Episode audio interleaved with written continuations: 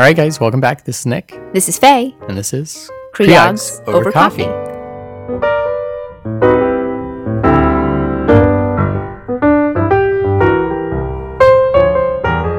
So today we're going to continue in our med ed series, and rather than talking about like educational theory or something like to take to the classroom or the wards, we're going to talk a little bit about the application cycle. And I think what's most exciting for me and Faye is that we just came out of the MFM application cycle, and so while it's still fresh in our minds, we want to try and unload what we can so that way people who are applying next year or the year after that might have a good idea of what our experience was. Exactly. And the nice thing is, um, our classmates very conveniently decided to apply into all the other specialties. So we'll be interviewing them about how to apply to urogyn, family planning, REI, and gynecology oncology. So get excited because we'll have a couple episodes really devoted to the match. Some disclosures before we start, though. All of us in these episodes are coming from the same institution. Now, you probably know at this point that we're all at Brown, um, which is a large academic institution. So, what we say may ultimately not apply to those of you who are coming from places that are considered smaller programs or community or hybrid type of programs. Um, and so, no, we'd always apply that little asterisk, though, from our conversations with our colleagues that we've met on the interview trail or at meetings previously, we will definitely share those tips as we get them. So let's start off with our first question, which is what is MFM? Hopefully, if you're listening to this podcast, you know what MFM is and you're already thinking about applying into it, but we thought we'd go back to the basics. So, MFM is maternal fetal medicine. It's a subspecialty in OBGYN that focuses on high risk pregnancies. And you do have to do a three year fellowship after your OBGYN residency to become a maternal fetal medicine specialist. The thing that I love about MFM is that it's really anything that you want to make it. So, whether you like ultrasounds or you just like clinical high risk OB or you like needle procedures or outpatient consults, fetal therapy, maybe critical care, you can really do any of these things with a career in maternal fetal medicine. Um, so, clearly, I'm enthusiastic about this, which is great. Yeah, so kind of as you get started in residency, or even if we have medical students listening to the podcast that have decided on OBGYN and they're thinking down the road and are trying to determine that they want to do MFM, now your first task in years, say, one and two of your residency is to figure out that you want to do MFM. Most places will have an MFM rotation in your first or second year. Um, and so you want to rotate through there and you want to look to see what your attendings do and figure out, like, do I really like MFM?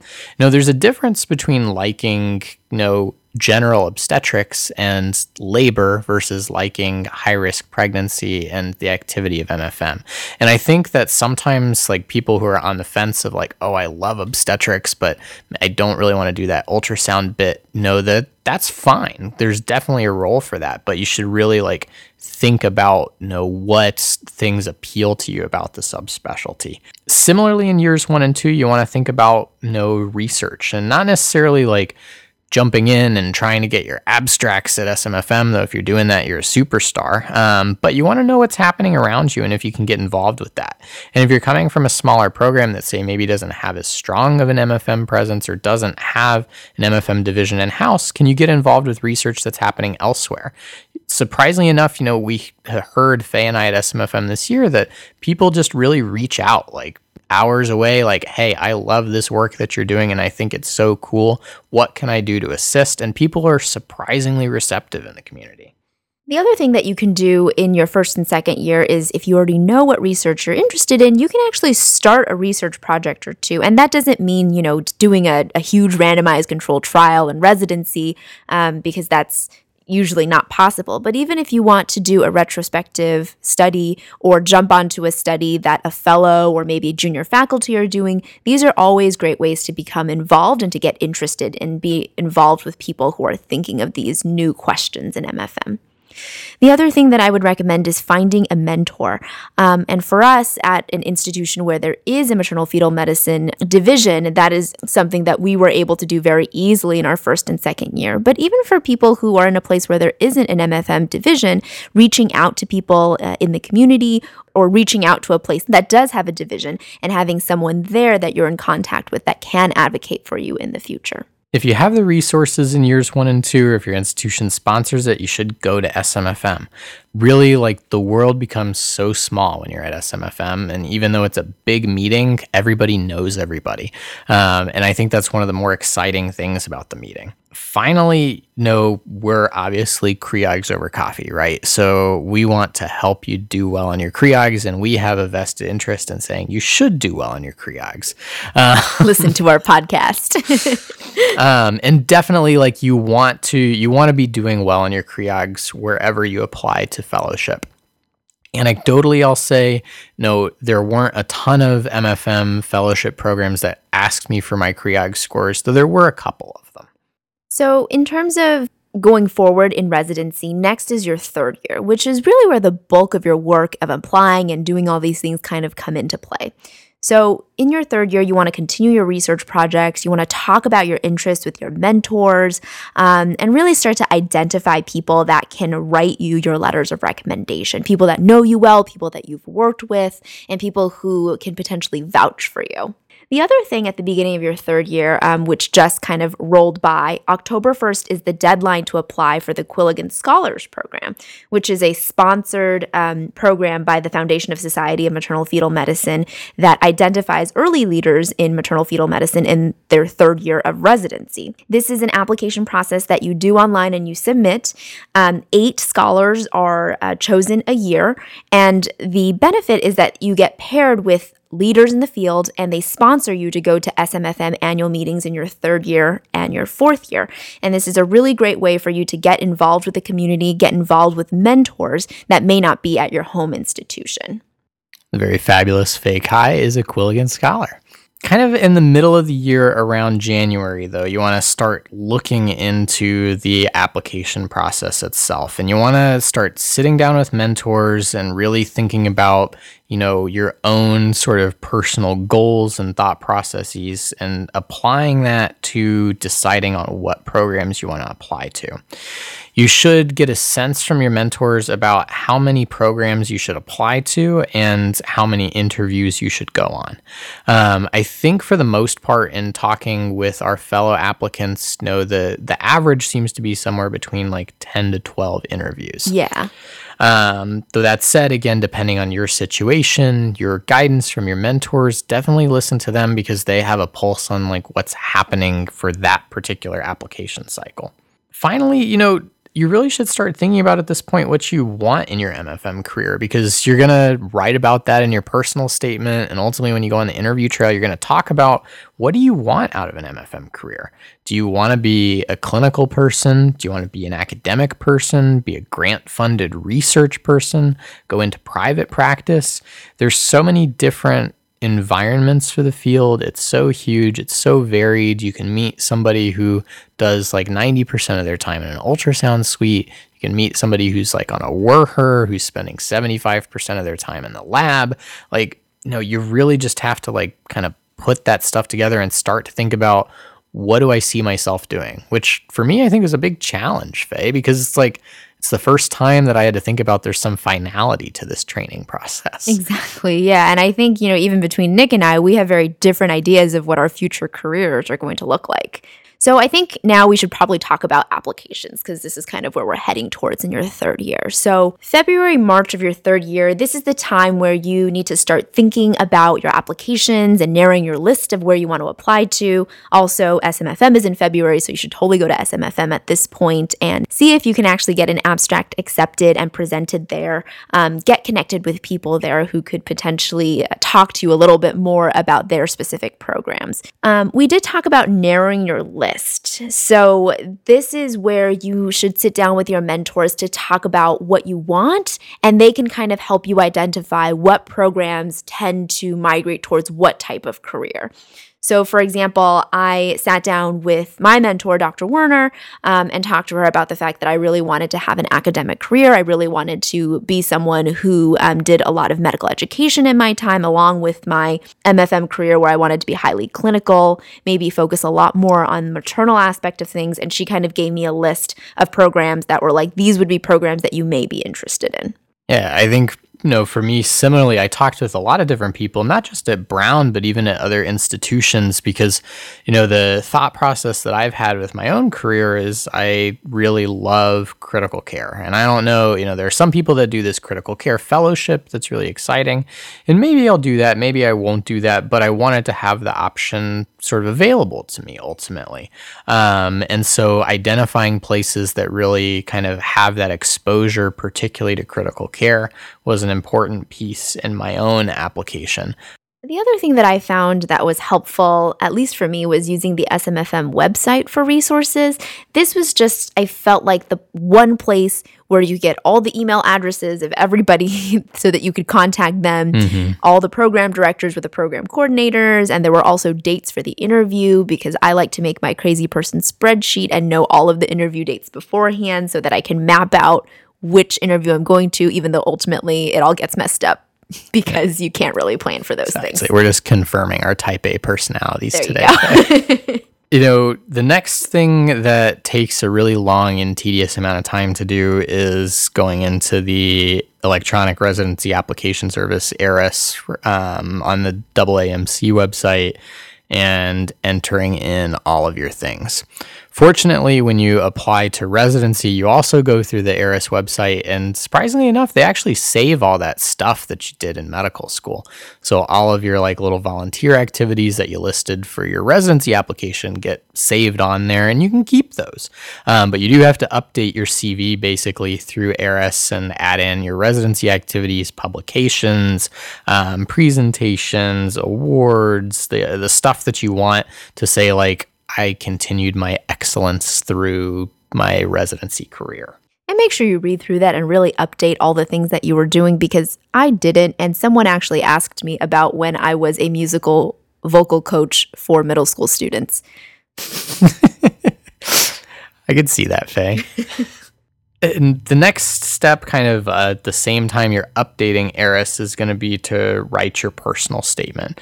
A personal statement is that it's personal. And you really want to be able to hand it over to somebody and say that this is my work and you know whatever angle you put on it whether it be your story your mission statement your outlook on the field of maternal fetal medicine you know you want it to be uniquely you um, and so write a few drafts and you know, really like don't be afraid to like look back at things and change stuff up.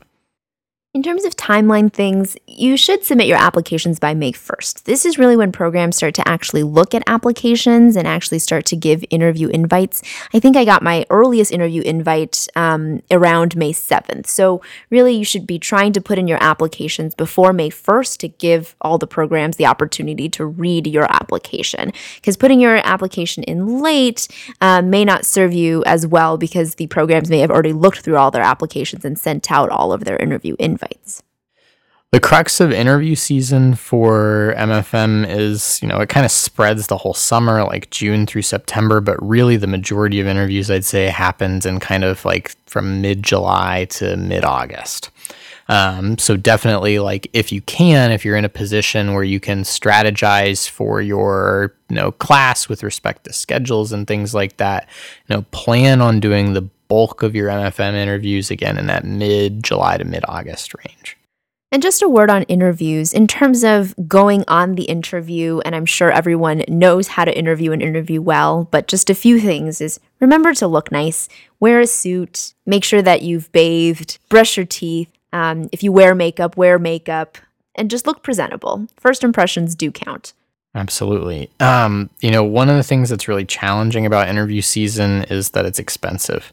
Um, you know, depending on how many places you decide to apply to, how many places you decide to interview at, how far away you're going from where you are currently, you know, the, the unfortunate reality of this is that the cost is exorbitant. It can be several thousand dollars. Um, you know, definitely like if you're partnered, think about, you know, talking through finances and things with your partner. We hope that people don't have to take out mega loans to be able to afford this, but certainly, like, again, be aware that it's expensive and you might need to budget for some like ramen instead. All right, so these are kind of the sad realities of interviews, but let's talk about the happy parts of interviews, which is actually going to these really exciting new places and meeting new people. And so, what questions should you ask? What should you be looking for? One thing that I thought was really helpful for me is to try and put myself into the shoes of the people who are already there.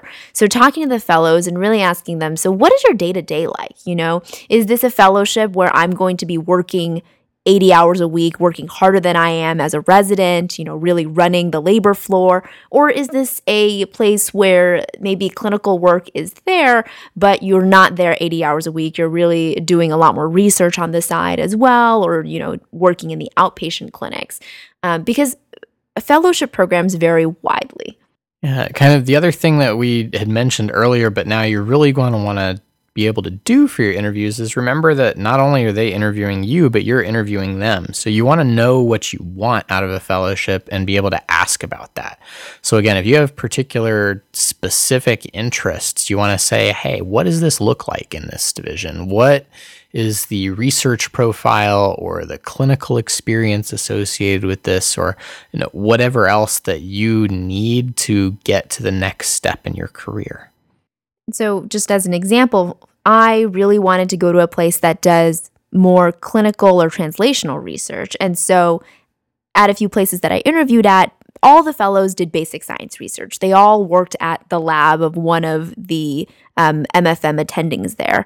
And while the program was really great and the people were really great, I just didn't feel like that would be the best place for me because I really didn't want to do basic science research.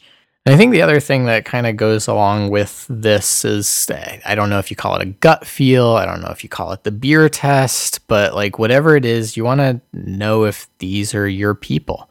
Um, the just the conversations themselves can be really, really enlightening about your fellowship experience and quality of life.